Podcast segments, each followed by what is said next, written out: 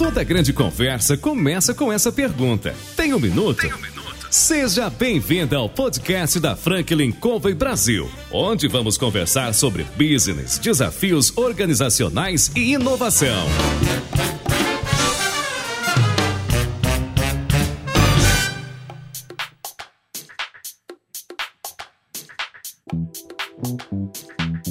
Olá pessoal, meu nome é João Palmeira, eu sou consultor sênior da Franklin Covey Brasil e eu estou aqui para entrevistar os CEOs, presidentes, diretores das mais importantes organizações da atualidade e as presidentes, diretoras e CEOs também. E hoje a gente tem aqui uma surpresa. No primeiro momento, nós fizemos entrevista com 10 CEOs, gerentes e diretores de grandes empresas e hoje nós temos aqui a chance de bater um papo com Luana Toniolo e é a primeira mulher, porque no primeiro as primeiras 10 entrevistas que nós fizemos, todas elas foram com homens. E foi muito bacana. Ah, ligamos para Luana, perguntamos a ela se ela tinha um minuto e ela disse que sim. Ela está aqui conosco hoje. Luana, você tem um minuto? Claro que sim. Principalmente sendo a primeira mulher. Bacana. Nós agradecemos a tua presença. Vai ser muito bacana isso.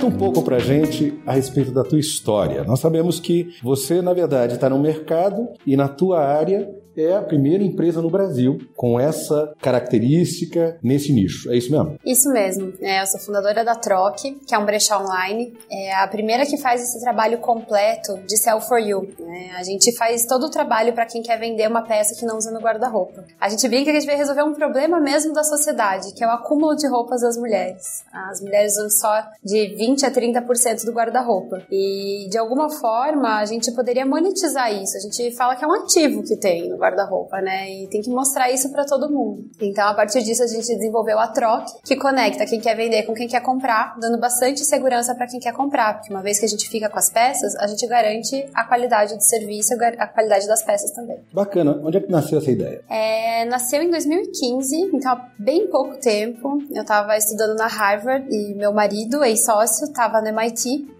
e a gente entendeu que tinha um, um grande desafio no mercado, que a gente estava pronto para solucionar ele. A gente tinha uma ideia incrível, que já era o nosso embrião da troque. E então a gente começou a fazer, levantar. Se a gente for lembrar em 2015 como estava a economia, faz todo sentido. Pessoas que tinham tido bastante crédito, comprado bastante, e em segundo momento seria bastante interessante revender aquilo que não estava usando mais. Esse modelo ele é um pouco diferente, uma vez que a gente presta todo o serviço para quem quer vender as peças, pessoas que não estão dispostas a anunciar peças, ficar tirando dúvida, é, porque é um trabalho paralelo para quem quer fazer. Existem outras trabalho, né? plataformas, né? sim, com certeza. É muito legal também, né? Porque todos estão falando de economia colaborativa, economia circular, mas o nosso formato ele é diferenciado porque é o Sell for You. A gente faz todo o trabalho de venda. Quer dizer que se alguém, uma mulher tem um guarda-roupa, e todas as mulheres, pelo menos que eu conheço, as minhas filhas, né? Minha ex tinha um guarda-roupa cheio de roupa, tem partes desse guarda-roupa que se ela quiser se desfazer, ela tem a oportunidade de fazer isso através da troca. Sim. A gente processa milhares de roupas por semana, como a gente estava até falando. E o nosso know-how justamente é fazer isso de uma forma escalável, com base tecnológica. Então, é solicitar um código de postagem ou um envio. A gente faz coleta em casa, Curitiba e São Paulo. Ou então qualquer outro lugar do Brasil pode enviar pra gente gratuitamente. Então, a gente faz todo o processo. Analisa as peças, precifica. A pessoa, a dona da peça, que vai aprovar o preço. Então, não é a gente que precifica, a gente faz uma sugestão. E anuncia a peça. Quando é vendida, a gente envia e a dona, a vendedora, ela só saca o dinheiro no site. Então é muito cômodo para quem quer vender e seguro também. Você tinha comentado antes da gente começar a gravar aqui a respeito da quantidade de peças que você tem hoje, não é? Pronta à venda, é isso, no, no estoque do galpão, né? Isso. Como é que é isso? Conta um pouco pra gente. Todas essas peças que a gente recebe ficam na troca, até pra gente garantir uma qualidade na experiência. A gente entende que tudo que a gente for fazer a partir de agora, a gente está desmistificando o mercado. É uma responsabilidade muito grande, porque o brasileiro não tem o hábito da roupa usada, a gente não tem o hábito da bazar de garagem ou dos brechós serem algo luxuoso ou algo cool. Então a troca tem um papel bastante importante, né, nessa desmistificação. A gente vê dessa forma. A troca veio quebrar um paradigma, né? Vem quebrar Porque um paradigma. é uma mudança de cultura, né? Bastante. A gente sente que existe sim o desafio do online, que todo mundo no mercado passa, mas a gente tem o desafio também do second hand, porque não é algo tão comum no nosso dia a dia. Até hoje foi visto, até historicamente é visto como uma necessidade. Você usar a roupa de outra pessoa, não é porque você tem é, dinheiro e você quer usar por opção, né? Mas hoje vira uma oportunidade. Seja a oportunidade de ser mais consciente, de pensar no mundo, porque é a moda do futuro, né? A gente tem roupa para os próximos 200 anos no mercado. Se a gente for olhar hoje, para de produzir, o que, que a gente tem de roupa? 200 anos garantidos de roupa. Então tem a parte de oportunidade de ser consciente, mais sustentável, mas a parte também financeira. Eu posso ter uma roupa ainda melhor ou roupas que eu posso usar hoje e vender amanhã de volta, que é o que a gente pratica muito, compra, usa e depois vende de novo. E a gente oportuniza isso. E quando a gente tá com essas peças no estoque, a gente garante a qualidade da pessoa receber. Agora eu fico imaginando, vocês hoje estão trabalhando com mulheres e também uh, crianças? Infantil, não. isso. Infantil. Homens ainda não. Não, meninos só até 12 anos. Muito bem. Eu espero que você venha trabalhar com homens também Sim, e nos dúvida. avise, né? Mas a- a- o que eu estava pensando aqui agora é que eu já comprei camisas de uma mesma marca e que teoricamente a 3 e a 4 serviam. Quer dizer, quando você comercializa a roupa, não tem essa situação do 38 ser um 38 e meio, porque por exemplo, sapatos, né? Quando a gente vai comprar nos Estados Unidos, é, você tem 11 e 11 e meio. Eu fico imaginando que, apesar da mulher brasileira ter um, um certo padrão, não existe variações nesse sentido, não existe desafios para serem transpostos nesse caso? Sim, sem dúvida. É um problema do online, né? É um desafio que a gente tem no online. O que, que a gente faz para isso? Nosso cadastro ele é muito completo. A gente coloca a medida das peças, a, a gente vai um pouco além ainda das medidas dos sites norte-americanos. A gente coloca, por exemplo, a largura do braço, que é um problema que vai pegando com o passar do tempo para todas as mulheres. É uma realidade. Então, a gente coloca a largura do braço, então se a mulher ela tiver a disposição de se medir pelo menos uma vez, ela garante que a peça, independente de ser PM, G ou GG, porque as marcas variam muito de tamanho, Exato. né? As peças mudam muito. Ela mede uma vez, ela sabe a medida dela e a gente oferece de todos os produtos as medidas. Bacana. Quando a gente olha para esse mercado, é um, é um mercado novo, né? Você falou 2015? É, 2015 a gente estava morando fora. A gente só fundou, lançou a startup no final de 2016, dezembro de 2016. Vamos falar 2017. Então tem dois anos e meio hoje em operação. Nesses dois anos e meio, você saiu do zero. Quantas transações acontecem por mês, por exemplo? Hoje a gente tem mais de duas mil transações por mês, considerando que são mais de três produtos por pedido, via de regra. É realmente quando as pessoas compram, elas se apaixonam e daí, né, só aumenta a quantidade de produtos nos pedidos. É realmente muito significativo saber que em dois anos e meio aconteceu tudo isso, mas é desafiador também, porque ninguém tá pronto para um crescimento tão rápido e a gente vê que o mundo não tá pronto para um crescimento tão rápido. Então é você reconhecer que tem muito que aprender, ouvir muito os clientes, a gente sempre tá muito perto dos nossos clientes, isso faz parte do nosso propósito, a cultura da empresa. Então desde o customer até o nosso time de TI, todo mundo tá próximo do cliente para entender quais são os desafios deles, porque esses passam a ser os nossos desafios também. Bacana essa, esse pensamento, né? O teu cliente hoje, ele tem uma faixa etária ou ele tem uma, um perfil, algo que o identifique? Você diz assim, João, o que mais, ou as pessoas que mais fazem as transações têm essas características? É muito engraçado porque a gente tem um range muito amplo de preços. Na troca a gente tem peças de 20 reais, então Zara, Forever 21 que está em, em segunda mão, então acaba sendo mais barato, peças mais básicas. E a gente tem bolsas de 15 mil reais. Então a gente tem um público muito amplo. A gente tem oito personas hoje. E essas personas a gente tem desde o que ela come até o cachorrinho que ela tem e se tem, né? Cachorrinho em casa. A gente pode colocar como uma, uma persona central, que a gente analisa todos os dias se faz sentido para ela. A Cláudia, a gente tem o um nome. ela é autônoma, é dentista, ela já não mora com os pais, não tá casada ainda, ela já tem sua renda. Então é o público de 28 anos que já tem uma autossuficiência, ela quer se vestir melhor porque ela precisa se mostrar mais bem posicionada, porque ela tá em movimento de tá crescendo na carreira dela. Então a gente vê muito a Cláudia, apesar de que a gente tem todos os outros públicos, desde as teenagers até mulheres mais velhas que não sabem exatamente comprar um online, a gente dá muito esse suporte, porque a troca é a moda do futuro, mas ela não é a moda limitada por idade. Então muitas mulheres de 60 anos que não estão habituadas a comprar, 65, não sei comprar online, me ajuda porque eu quero comprar roupa posada e eu quero mudar esse hábito. Depois elas dão feedback que é incrível, que elas estão se sentindo ótimas, que elas estão acompanhando os avanços, porque, né, falando mais uma vez, o tanto de peça que a gente já tem produzida, faz todo sentido a gente dar uma chance pro second hand. É, levando em consideração 200 anos de roupa pronta, nós estamos falando de três gerações, pelo menos, vestida, né? Exatamente. Aí tô pensando nos meus bisnetos com a minha camisa e fica bem até, eu acho. O Se cuidar. camisa durar isso lá, né? Se cuidar, e a gente faz muito essa proposta também. A forma de cuidar das peças. É muito importante a gente, lógico que a gente vende fast fashion também, porque a gente não pergunta só da onde vem minha roupa, né?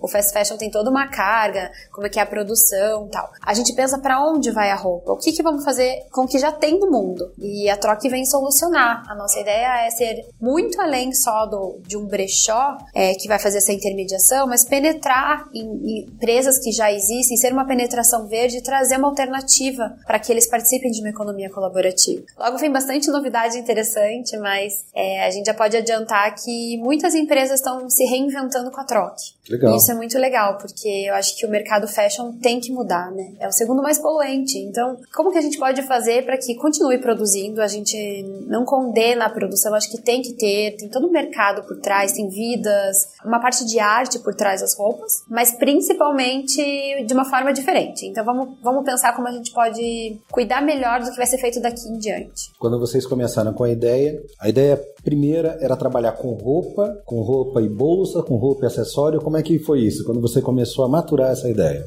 A gente começou validando as hipóteses de uma forma muito na prática. Então, no primeiro momento, a gente fez o, o PMR, né, que chama Primary Market Research. É chique, mas o que a gente fez foi pegar a prancheta, ir nas padarias e conversar com pessoas. É, a gente fez isso e, além de ficar dias e dias na frente das lojas tentando entender o público, e a gente viu que para resolver esse problema, a gente teria que trabalhar com roupas e acessórios. O número, o percentual de acessórios que tem dentro de um guarda-roupa não é, não é tamanho do número de roupas, mas é muito próximo. Então, às vezes eu tenho muitas bolsas que eu não uso, que eu compro uma bolsa, a gente tem muito hábito de abandonar outra. Nossa, nem lembro que tem, porque a mulher usa muito uma bolsa só, né? E, e coloca tudo na mesma bolsa. Então, é, conversando com as pessoas, a gente, primeiro a gente lançou um vídeo explicando o que viria a ser o negócio e viralizou no WhatsApp. Feito isso, a gente colocou nosso endereço, falou: quem tiver interesse, deixa uma mala aqui na portaria de casa que a gente vai começar a cadastrar, porque o business vai funcionar da seguinte forma. Foi uma das coisas mais loucas que a gente fez na vida, se não a mais louca, porque a gente começou a receber uma enxurrada de malas dentro de casa. Primeiro na portaria, depois pro salão de festas, daí minha casa virou um brechó no momento que minha filha tinha 40 dias. Nossa. É, a gente não esperou que fosse tão rápido, a gente achou que seria um pouco devagar. Então, primeiro a gente identificou, as pessoas têm um problema. Elas não usam as roupas e elas já têm malas separadas. Porque muitas falavam, ah, tenho uma mala separada há mais de um ano aqui. Nem tenho o que fazer, vou mandar direto. E quando a gente abria aquela mala, a gente via roupa e acessório. Tinha de tudo, né? Mas roupa e acessório principal. Vinha de tudo, assim, até coisas de beleza. Eu acho que tem outras plataformas que trabalham com isso. Então, sei lá, um spray de cabelo, comprei, mas não, não deu para mim. De tudo. As pessoas têm, têm para oferecer para fazer um second hand, uma economia colaborativa. Então aí a gente validou bem o nosso negócio. Roupa mais acessório seria a, a primeira oferta que a gente faria no site. Pensando, eu, eu tô pensando, enquanto eu tô te ouvindo, né, como homem, que a cabeça é totalmente diferente de mulher, né? Mas a gente discute muitas vezes em reuniões com os alunos de forma geral a respeito de você organizar o externo para organizar o interno. E um dos exemplos que vem é justamente guarda-roupa, porque as pessoas elas começam a tirar a roupa e colocar em cima da cama. Essa aqui eu não vou mais usar, essa não vou mais usar e faz aquela pilha gigantesca. Depois ela olha de novo e fala, mas essa daqui vai combinar com aquela. Essa daqui eu só tenho essa calça desse modelo. É, aí você olha para aquilo e fala assim: bom, metade daquele monte de roupa vai voltar para o guarda-roupa, porque um dia, quem sabe. E eu estou pensando no meu guarda-roupa, né? E eu tenho seis sobretudos. O interessante é que três são pretos, dois são beges, um é cinza. Fico pensando, o bege, os dois beges, o cinza eu não usei ainda. Eu usei um preto. Então, assim, é uma, é uma situação interessante, né? Porque eu acho que todo mundo tem muito mais roupa do que usa. Quer Com dizer, certeza. qualquer um de nós pode não é, rever essa situação e até fazer uma troca que eu acho que é muito legal. Pensando em todo esse mercado, né, que de certa forma, dois anos e meio, vocês cresceram. Hoje você tem o que é, é chamado de lojinha dentro uh, do site, dentro da plataforma, é isso? Isso. Quantas são? Hoje a gente tem mais de 4 mil lojinhas dentro da Troque. Lembrando que não são só essas vendedoras que existem. A gente tem as lojinhas que se expõem. Então vamos dizer assim, eu posso dizer que essa lojinha é da Maria da Silva. E tem pessoas que optam por ficar com a lojinha sigilosa que a gente fala. Então fica ninguém sabe, fica no anonimato. Então você não vai divulgar que essa lojinha é sua, ninguém vai saber que as roupas são suas, apesar de elas estarem anunciadas no site. E essas roupas são mostradas frente, verso, interno? Como é que é isso para a mulher que olha, entra no site e diz assim: Bom, eu queria ver essa roupa. E talvez tenha aquelas mais detalhistas, né? Ela quer saber: tem algum detalhe, tem alguma coisa? Como é que é? Como é que você apresenta o produto? A gente sempre está em processo de evolução, né? A gente começou fazendo no cabide, atrás da porta de casa, numa porta branca. Foi então que a gente evoluiu para uma manequim brilhante que estourava o flash, não ficava legal. Então a gente migrou para modelos. A gente ficou um ano e meio trabalhando com modelos, mas elas não retratavam a realidade. Apesar da gente sempre trazer mulheres reais, né, que a gente brinca, pessoas reais, eram 70% das modelos que a gente trabalhava eram seguidoras da Troque, que se propuseram a passar dias trabalhando como modelos na Troque. Isso era muito legal, porque delas, elas já viviam o nosso propósito, toparam isso é, a gente tinha muita reclamação. Ah, mas essa peça em mim fica diferente e tal. Então a gente começou a analisar benchmark, né, tarefa de casa, e todos eles trabalhavam com manequins, e manequins tamanhos reais. Então a gente tinha muita dificuldade, por exemplo, de trazer um modelo plus size. Então a gente trouxe um manequim plus size, que ficou muito mais fácil, porque senão acabava atrasando a operação que não conseguia achar modelo para fotografar. Então hoje a gente faz a fotografia em manequins, melhorou assim 300% a qualidade da nossa foto, então a gente trouxe uma consultoria para fazer todo um trabalho de dois meses desenvolvendo um novo projeto de fotografia na Troc, e isso faz parte do branding da Troc. E além disso, os detalhes a gente tem na descrição. Então, se tem algum tipo de bordado, se tem uma gola diferenciada, a gente põe na descrição. Então a pessoa tem informação completa. Quando eu entro para comprar um macacão, eu tenho frente, lado, costas e detalhe de foto. Até bolsa, a gente tira bastante foto de detalhe, porque ela tem que ter uma experiência positiva. Mas lembrando também que a devolução, comprei online, é, não gostei, não serviu, né? Que pode acontecer, a devolução é 100% gratuita. Então, que a gente fala que a gente pensa muito no lifetime value da empresa e causar uma boa experiência, seja para comprar ou seja para devolver na sequência. Mas que ela tenha uma experiência em adquirir aquilo e ainda que seja para devolver, ela faça isso de uma forma positiva. Quando você fala de propósito da organização, né, da empresa hoje, e olha para a sustentabilidade, para esse mercado que é um mercado gigantesco no mundo inteiro, né, de roupa, olha para as pessoas e organizações, você consegue perceber que as pessoas estão alinhadas com o propósito da empresa? Que isso motiva, isso foi um dos fatores de crescimento? Eu acho que de um tempo para cá, três anos atrás, era muito difícil você falar que tem um brechó. E de um tempo para cá, tá surgindo uma onda em que é legal trabalhar com isso é, as pessoas estão vendo que os números são alarmantes, a gente não precisa ser eco chato para falar desse assunto. É um assunto que está em pauta, ainda que a empresa seja, enfim, desenvolva alguma coisa relacionada a petróleo, né? Uhum. A pessoa ela vai, a empresa vai ter que repensar sua forma de comunicar e sua forma de agir, seja interna ou não, né? Seja seja para mídia ou não. Então isso é muito positivo para a Troc, uma vez que a gente fala de sustentabilidade, o nosso negócio ele é pautado na sustentabilidade, pensando em números alarmantes do futuro,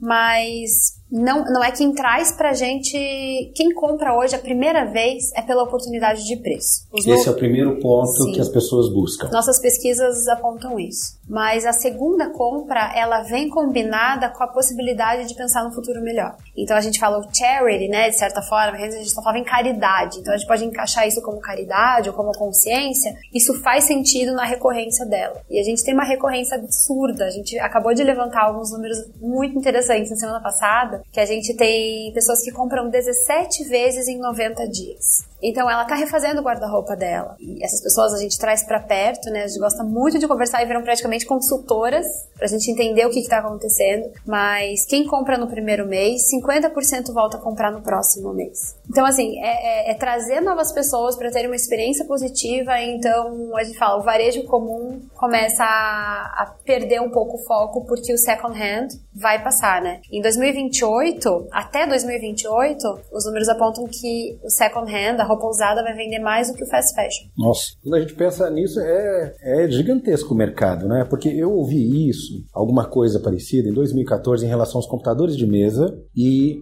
os notebooks, iPads e o próprio telefone celular, né? O crescimento que em três anos daquele momento iria ultrapassar, quer dizer, o computador de mesa seria menos vendido, por exemplo, que o iPad e isso aconteceu. E não dava para imaginar, né? Não dava para imaginar. Então, quando você diz, né, que em 2028 a gente vai vender mais roupas de segunda mão do que vendem as novas, também não dá para imaginar. Você para para pensar e fala, nossa, é um mercado gigantesco. A gente vive isso todos os dias. Então, considerando que 88% das pessoas que compram no troque nunca tinham comprado roupa usada, é uma coisa inevitável. Porque a gente está entrando num mercado novo em que uma sociedade toda está falando do mesmo assunto, que é pensar diferente, fazer alguma mudança. O que você está fazendo para mudar isso, né? E, não, e, antes era dezembro, né? Uhum. Era Natal, o que você está fazendo por um mundo né, melhor. De... Hoje está todo mundo preocupado. E, e é muito cool hoje na moda, assim, é legal legal é você pensar em fazer um, uma peça com algodão orgânico, ou é legal ter brechó, é legal você visitar brechó. Isso que eu ia te falar, porque quando você pensa em brechó, né, você pensa naquela lojinha pequena que está vendendo um monte de coisas, inclusive roupas, né? São de bairro, são pequenas, então, de certa maneira,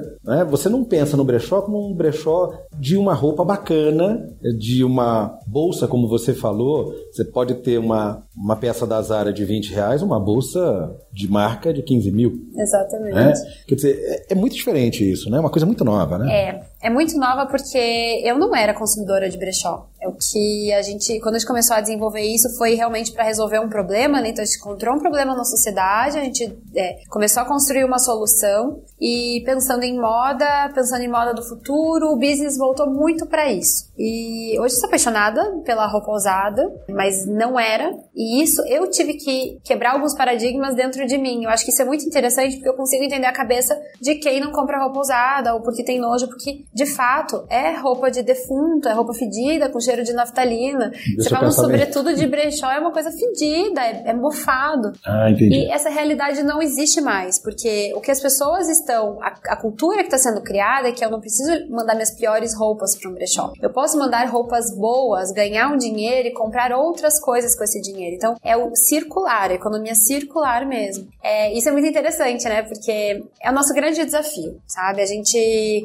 com relação a venda online, a gente consegue é, trabalhar em conjunto com outros grandes sites que estão conseguindo quebrar todos esses preconceitos. Mas o nosso desafio, ele, ele é solitário, né? Então, existem sim outras plataformas, a gente gosta de sempre se unir a elas, porque é um trabalho conjunto, todo mundo sai ganhando, é um ganha-ganha. Exatamente. É, se todo mundo se posicionar legal e não vender roupa ruim, roupa fedida, ou saber comunicar legal, todo mundo sai ganhando. Então, é um mercado que está acelerando e a gente sabe que em algum momento isso vai, vai ser mainstream, então a, a, população em geral vai adotar, mas enquanto isso a gente vê um crescimento muito interessante, né? A troca vem crescendo, como eu falei, assustadoramente, mas tem muito trabalho para fazer ainda daqui para frente. E o legal é uma pessoa que não comprava online falar essa história, não comprava em brechó e nem online. E tem uma outra coisa legal, né? Porque a gente para para pensar aqui, você tinha uma criança de poucos dias, não é? Quando a coisa começa a estourar, e muitas mulheres que têm a maternidade, eu tenho três filhos, duas meninas, né? E que vão olhar para o mercado de trabalho, vão pensar em alternativas, em empreender, às vezes se vem sem opção. Foi preciso coragem? O que é que fez com que você, né, e seu esposo, né, olhassem para essa situação e dissessem, ó,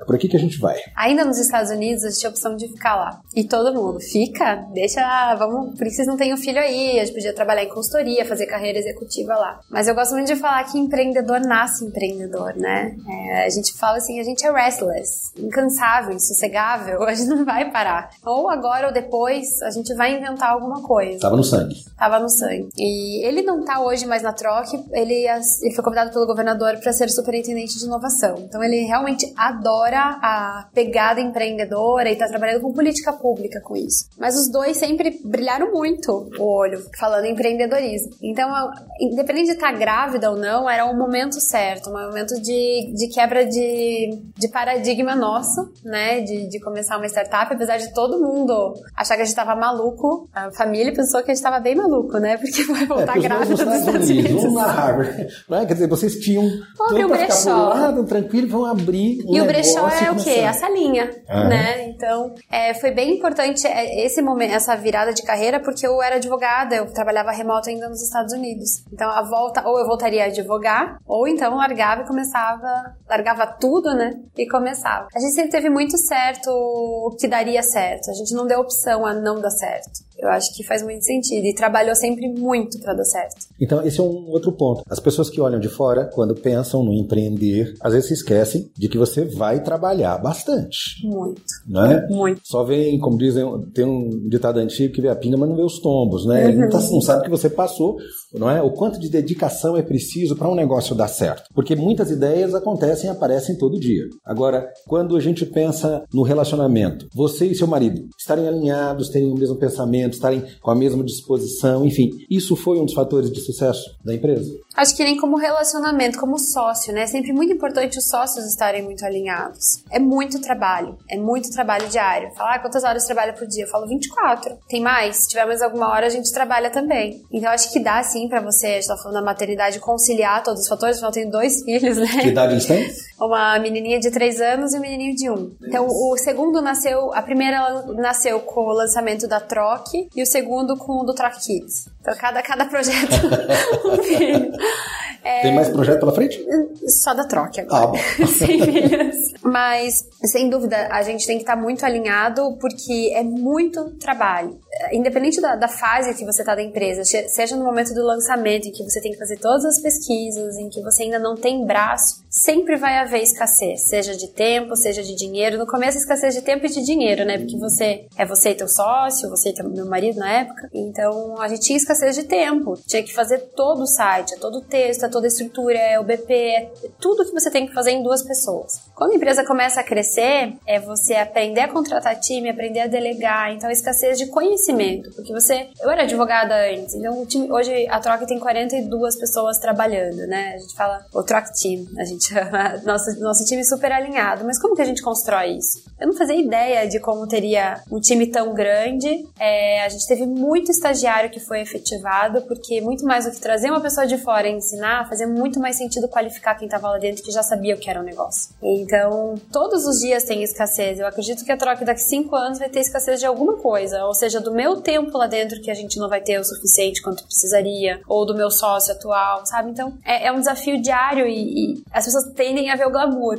né? Tem um glamour, claro que tem. É, um dia por mês você comemora quando fecha o faturamento. o resto é ralar muito, porque se você quer o sucesso, tem que trabalhar por isso. Nesses dois anos e meio não é? Perto disso da história da troca. Que aprendizados mais importantes você diria que você tem tido como esposa, mãe e empresária? É um pouco profundo. Não vou filosofar, mas eu vou falar que se você quer, você consegue, você pode. Tem uma frase que é em inglês: Where is the will? There's a way. Eu gosto muito porque não tem não. O não já tem, então vai, enfia a cara, tem vergonha, manda mensagem pro empreendedor, pro empreendedor que você admira, vai pedir ajuda. Você pode estar grande, médio, vai pedir ajuda para alguém também que você acha que pode agregar para você. Eu tenho alguns mentores hoje que a troca é até maior hoje, mas são pessoas que são muito legais de trocar uma ideia. É legal, eu digo em tamanho, faturamento, mas me ajudaram tanto a chegar até aqui e é bom a gente ir se espelhando, né? Até a parte cultural de empresa, porque fala-se muito em cultura, então a gente planta isso dentro da troca, que todo mundo esteja muito alinhado e todo mundo tem um jeito lá dentro da troca. E esses dias eu perguntei pro, pro meu time, eu, sou do time de vendas, de marketing, falei, gente, eu preciso definir uma frase aqui. É, o que será que eu posso fazer? Né? Que precisava numa divulgação. E daí uma menina levantou assim: tudo tem um jeito, a gente tem que dar um jeito. A menina levantou e me, me me imitou fazendo isso, que tudo tem um jeito nessa vida. Não seja pra mãe. Então, eu consigo sim buscar minha filha na escola, eu consigo estar tá em casa, então chego em casa às seis, fico até às oito, nove com eles, boto pra dormir e volto a trabalhar. Então a gente consegue encaixar. Se a gente quer, a gente consegue encaixar. Não é fácil, mas é recompensador quando você, como a gente está discutindo aqui agora, né? Quando as pessoas olham para uma, uma pessoa que empreende, que tem sucesso, como é o teu caso, que consegue criar dentro de um mercado inexistente algo novo que dá certo, é, na verdade, o sonho da maioria das pessoas, né? Eu quero me dar bem, eu quero que as coisas aconteçam, eu quero colocar uma ideia em ação e quero que isso gere resultado. Num primeiro momento, as pessoas olham para uma ideia e, óbvio, olham para o resultado financeiro, que em última instância é o que vai manter o negócio. Agora, a gente tem diferentes diferentes papéis. Nós discutimos aqui na Franklin que você tem o papel, no caso da mulher, de mãe, de profissional, de esposa, de filha, de amiga. E o desafio das pessoas é criar equilíbrio entre estes diferentes papéis. Porque ah, você comentou, né? Se tivesse mais que 24 horas, bacana, né? Cadê? Seria né? Seria maravilhoso, né? Mas a gente só tem 24 horas por dia e só 168 horas por semana. Então, o povo está curioso em saber como é que você equilibra, como é que você faz, né, já que você tem dois bebês e um esposo além do próprio negócio, para continuar tendo sucesso, fazendo a empresa crescer como ela vem crescendo, estar bonita, estar bem, estar fazendo aquilo que, que é um propósito para você. Como é que você consegue equilibrar isso? Conta um pouco desse segredo. Obrigada pelo elogio.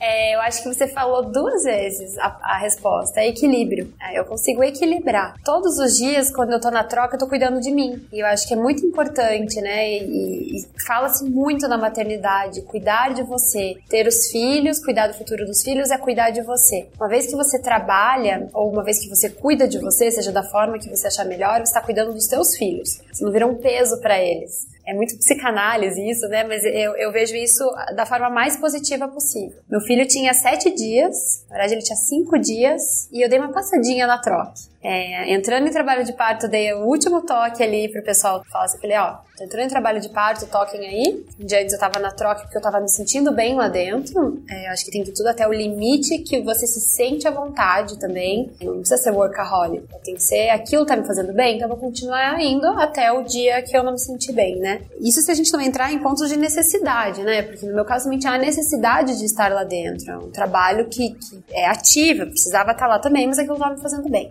Cinco dias depois eu apareci lá, todo mundo com uma cara de fantasma, me olhou assim, como se estivesse olhando para um fantasma. Eles me olharam e falaram: O que, que você tá fazendo aqui? Eu falei: Eu tô cuidando de mim. Tô chegando aqui para cuidar de mim, porque aqui eu me encontro. Então, meu filho, ele tava amamentado, tava dormindo. Eu tinha que ficar em casa? Eu não precisava ficar em casa. O que eu ia fazer? O que eu mais sei fazer, que era fazer a troca, continuar crescendo. Então, eu fui lá, dei uma olhada. Logicamente que eu passei a tarde, porque logo tinha que voltar, afinal eu tinha um bebezinho esperando. Mas eu aprendi a encontrar um equilíbrio. Tem dias, por exemplo, hoje eu tô, né, em São Paulo, é, passo o dia aqui, mas eu, antes de sair, eu dei um beijinho em cada um e volto ainda para pegar eles acordados. É puxado? Passar o dia inteiro fora? É. Só que eu volto para casa ainda hoje, eu tô com eles. Para mim, esse é o equilíbrio que faz sentido. Então, eu acho que a gente não fala mais em dupla, tripla jornada, é quádrupla, quíntupla, e ainda assim dá tempo de jantar com o marido depois, né? Porque a gente tem que conversar e contar que o dia foi legal, enfim, os problemas que a gente tá passando. Então, o equilíbrio é a resposta para tudo. Quando eu vejo que eu tô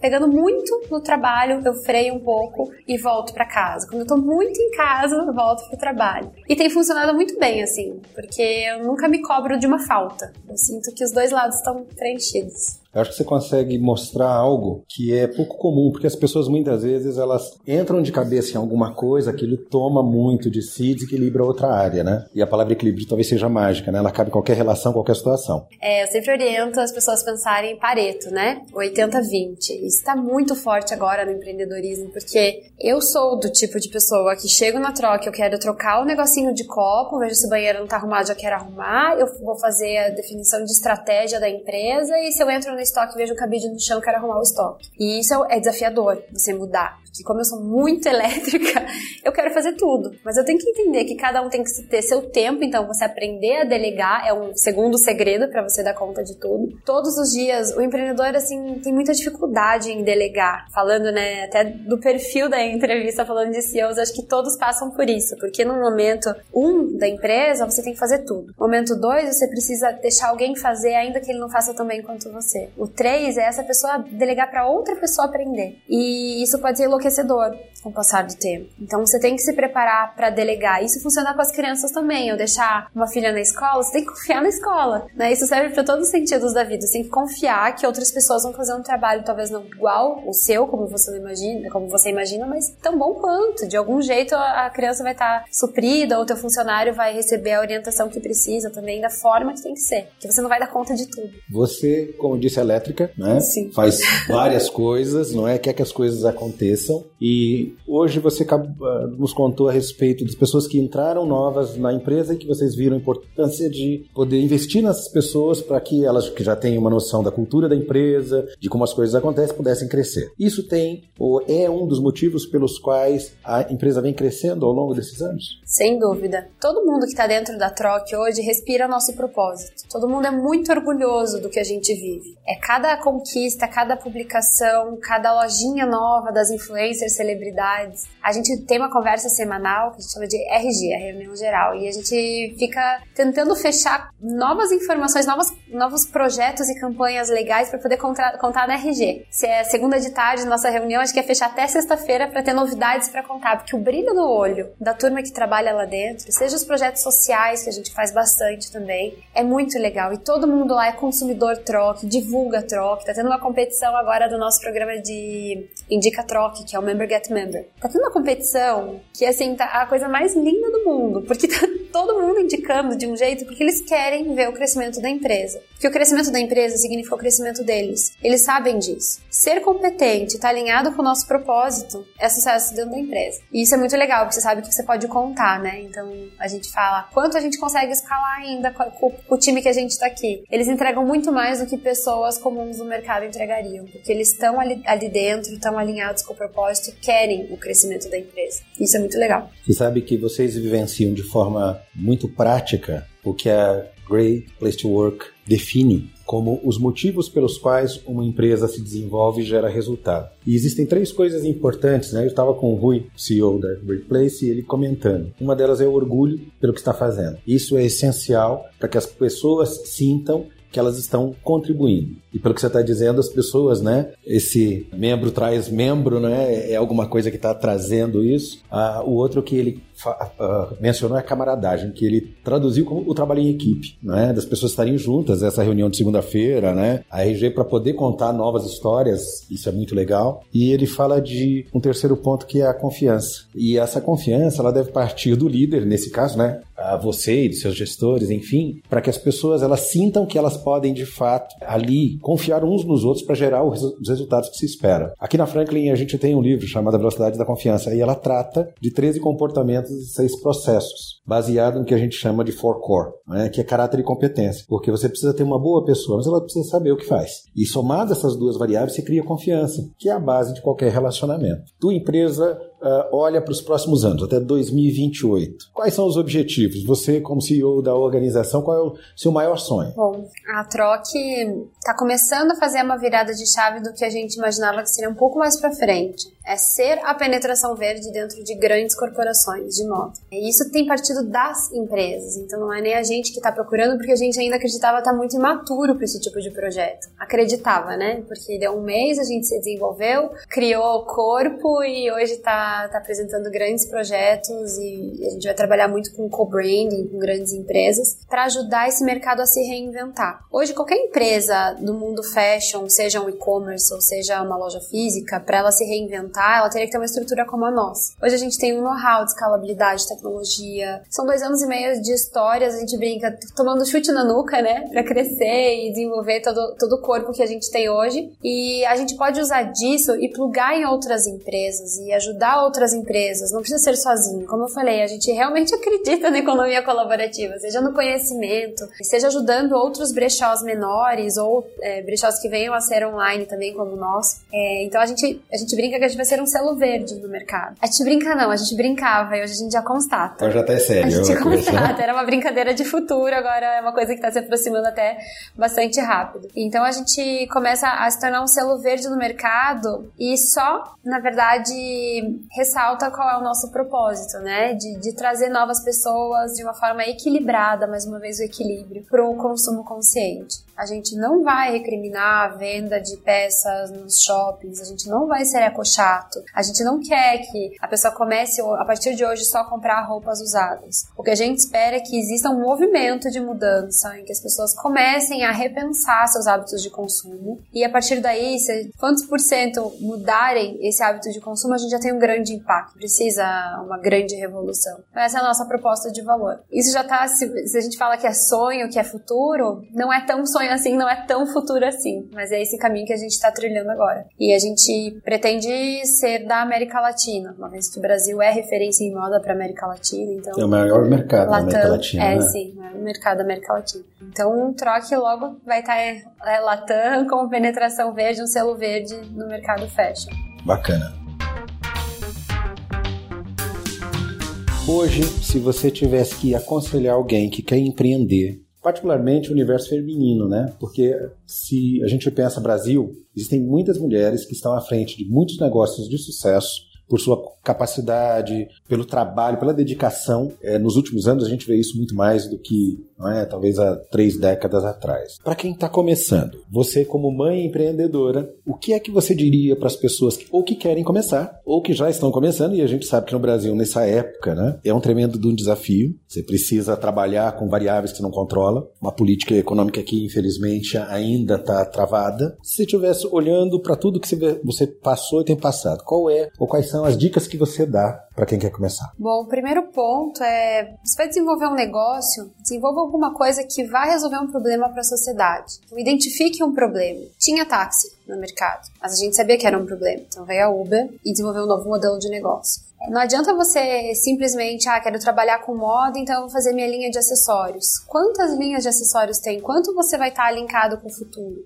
O que você vai estar agregando, por que, que a pessoa vai comprar alguma peça sua. Então, eu acho que toda vez que a gente fala um novo negócio é resolver um problema e depois validar. Essa é, acho que é a dica de ouro. A gente passou um ano fazendo pesquisa, desenvolvendo o site em paralelo, mas fazendo pesquisa, conversando com pessoas nas padarias, como eu falei, sentando na frente das lojas dos shoppings, entendendo quem entrava, quem saía, o que, que comprava, o que, que esperava das lojas. Então, a gente, por exemplo, colocou fast fashion na troca à venda, a gente não ia ter fast fashion. Mas a gente identificou que as pessoas que saíam da loja Forever 21 do shopping, elas eram pessoas do interior que iam até a capital para comprar e ter um pouquinho da América. Quando a gente faz a análise do fast fashion, a gente vende muito pro interior. Então eles têm lá no interior do Pará um pouquinho de fast fashion, um pouquinho da América, que isso representa um sucesso para eles. Isso é sucesso para eles, enquanto uma pessoa da capital é ter uma marca animal no guarda-roupa. Então entenda seu público, saiba o que ele gaste, né, né, gaste, invista tempo na pesquisa. As pessoas vão falar, ah, você não trabalha, você passa o dia inteiro em shopping. Eu cansei de ouvir que eu ficava só em café. Claro que eu ficava em café, tinha que ouvir o que as pessoas estavam falando. E é, e é assim mesmo, ouvindo. A mesa do lado que tinha acabado de sair da loja. Invista tempo em desenvolver o negócio, em fazer o business plan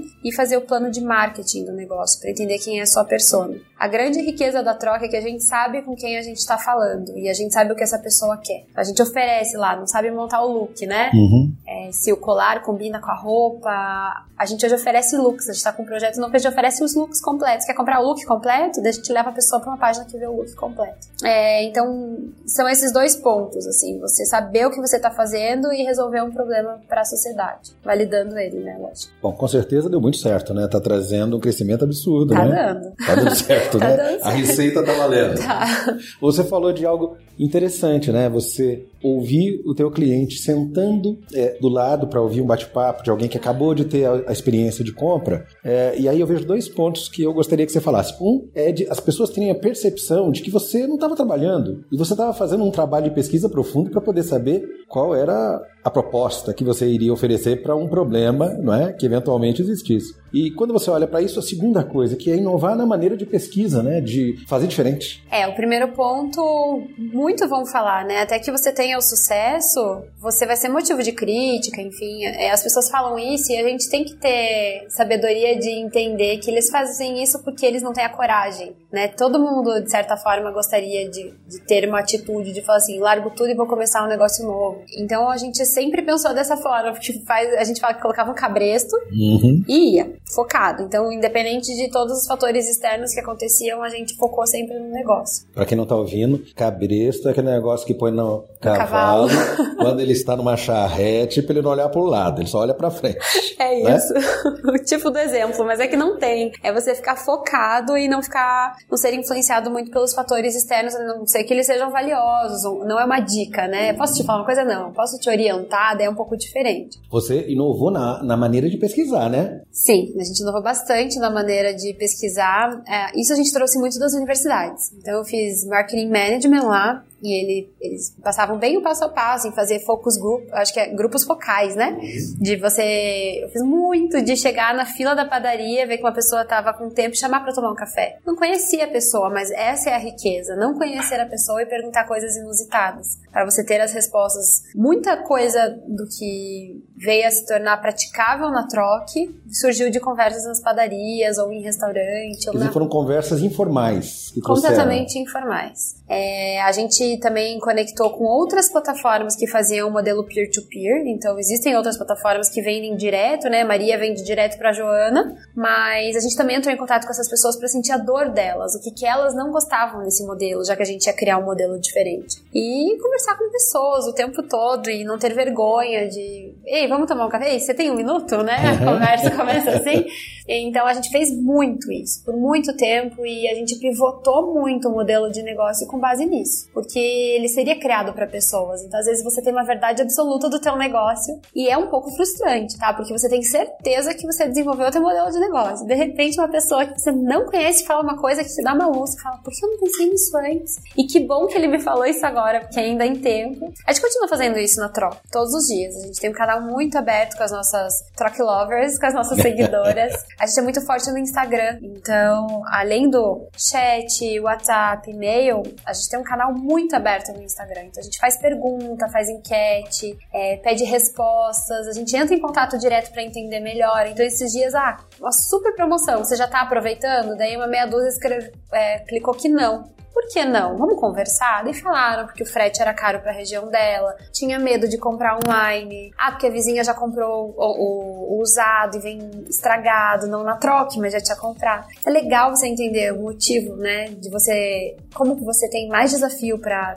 ter mais crescimento, entender os desafios que você tem. A gente continua fazendo isso sempre, só não toma café. Mas. não dá mais tempo de tomar, não dá tempo de tomar café. É muita coisa mas pra fazer. Seria né? legal é, voltar, assim. A gente chama seguidoras que nunca compraram para ir lá na troca. Isso a gente faz, para conversar, uma conversa mais profunda. Dessas conversas ou desses canais que você usa, atualmente tem vindo algo que tem estimulado, algo que você diz assim, ó, essa ideia veio daqui. Muita coisa, muita coisa. Nosso programa de indicação, o nosso crescimento é orgânico. Até junho desse ano, nosso crescimento foi orgânico. E boca a boca mesmo. A gente fazia assim com influencers e muitas vezes orgânico, as influencers viam as amigas postando e queriam postar também e ter lojinhas lá também mas o que a gente viu? Se a nossa força é orgânica, é o boca a boca, vamos remunerar elas por isso? Então, cada indicação você ganha 30 reais. Isso é maravilhoso, então eu já indicava. Agora, se minha amiga comprar, eu ganho 30 reais. Aí tem meninas que. Tem uma semana no nosso programa de indicação, já estão com 100, 130 reais. Outra me mandou que tá com 90 reais, que, que, que já foram três vendas, e agora falta compensar, né? Leva 30 dias, né, pra entrar. Tá muito legal isso. Tem esse projeto, nosso projeto de campanha, quando as meninas falam assim: ah, gente, por que vocês não colocam lojinhas específicas? Específicas em sale. E é o que a gente faz. Contato com tais lojinhas e coloca em sale por tamanho, sale por marca, então tem as marcas mais desejadas que elas mais pedem. Na verdade, o nosso negócio ele é ditado pelos nossos clientes porque a gente está desmistificando o mercado. Então, nada mais sábio do que fazer aquilo que dá certo e que eles pedem, né? Acho que a gente considera um volume maior de pedidos, porque elas pedem tudo também. Elas querem frete grátis, querem tudo. Mas é muito legal. É interessante. A gente pensa no Starbucks. Né? A Starbucks ele tem um, o site da própria empresa e tem um site de um indivíduo que é um consumidor, se eu não me engano, chama Starbucks Gossip. E ele manda mais do que o próprio site da empresa. O ponto aqui é de que o cliente hoje ele tem uma força absurda, né? Porque ele, na verdade, nos ajuda a gerenciar o negócio para ter sucesso. Agora, eu acho que o desafio é ouvir o cliente e fazer o que o cliente está sugerindo. Né? Vocês estão sempre abertos para isso, para novas ideias, para esse processo de melhoria? Sim, é, o que a gente sempre fala é que a gente queria muito que continuasse assim, independente do tamanho, que é virar uma comunidade. As pessoas que compram na troca indicam a troca e falam coisas que tem que melhorar. Um caso muito engraçado, quando a gente.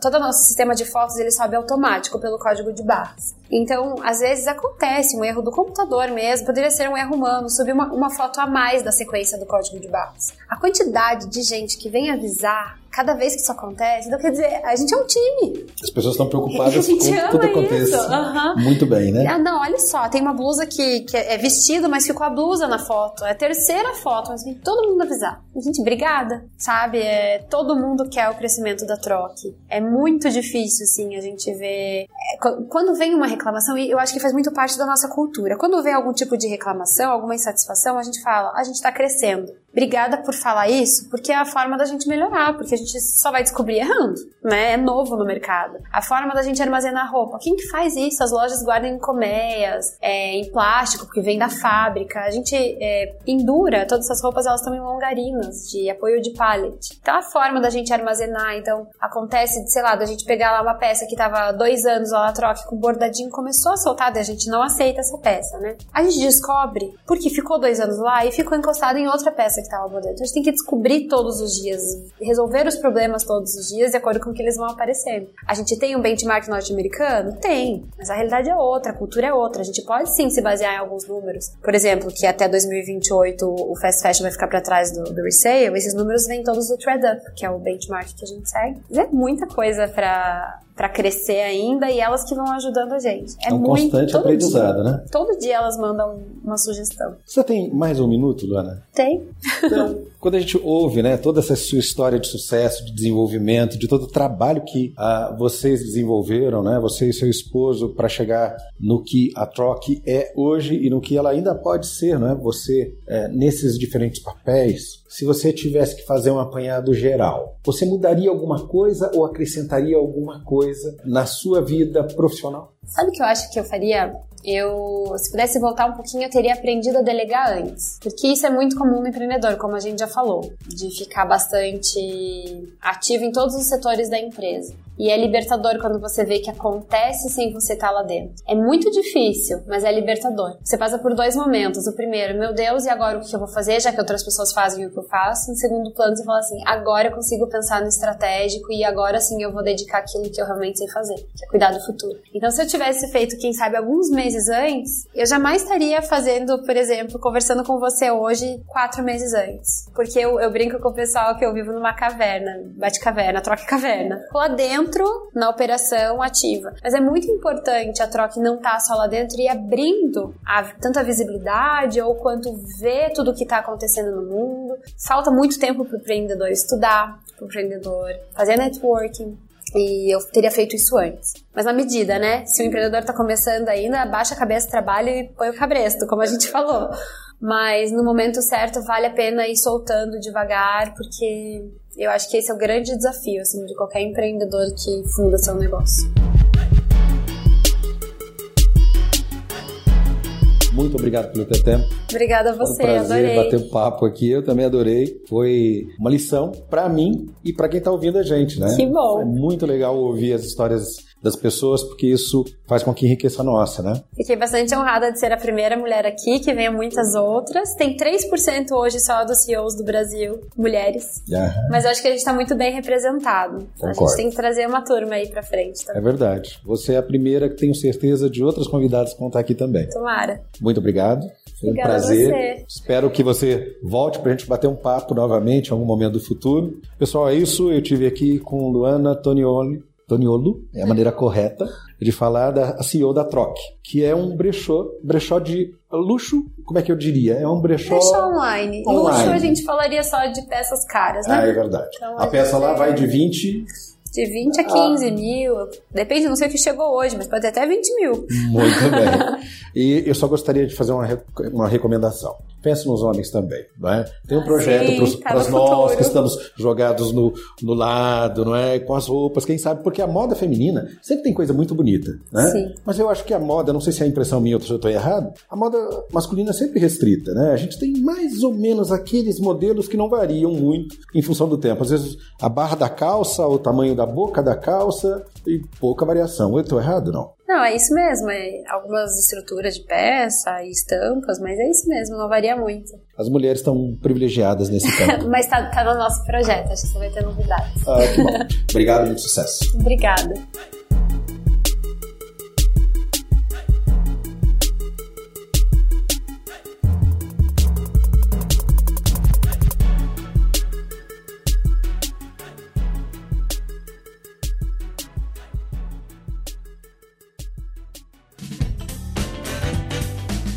Você acabou de ouvir mais um episódio do Tem um Minuto.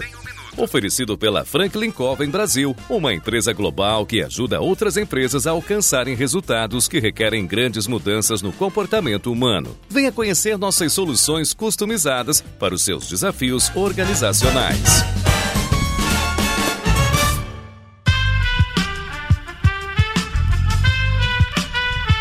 Este podcast foi editado por Aerolitos Edição Inteligente.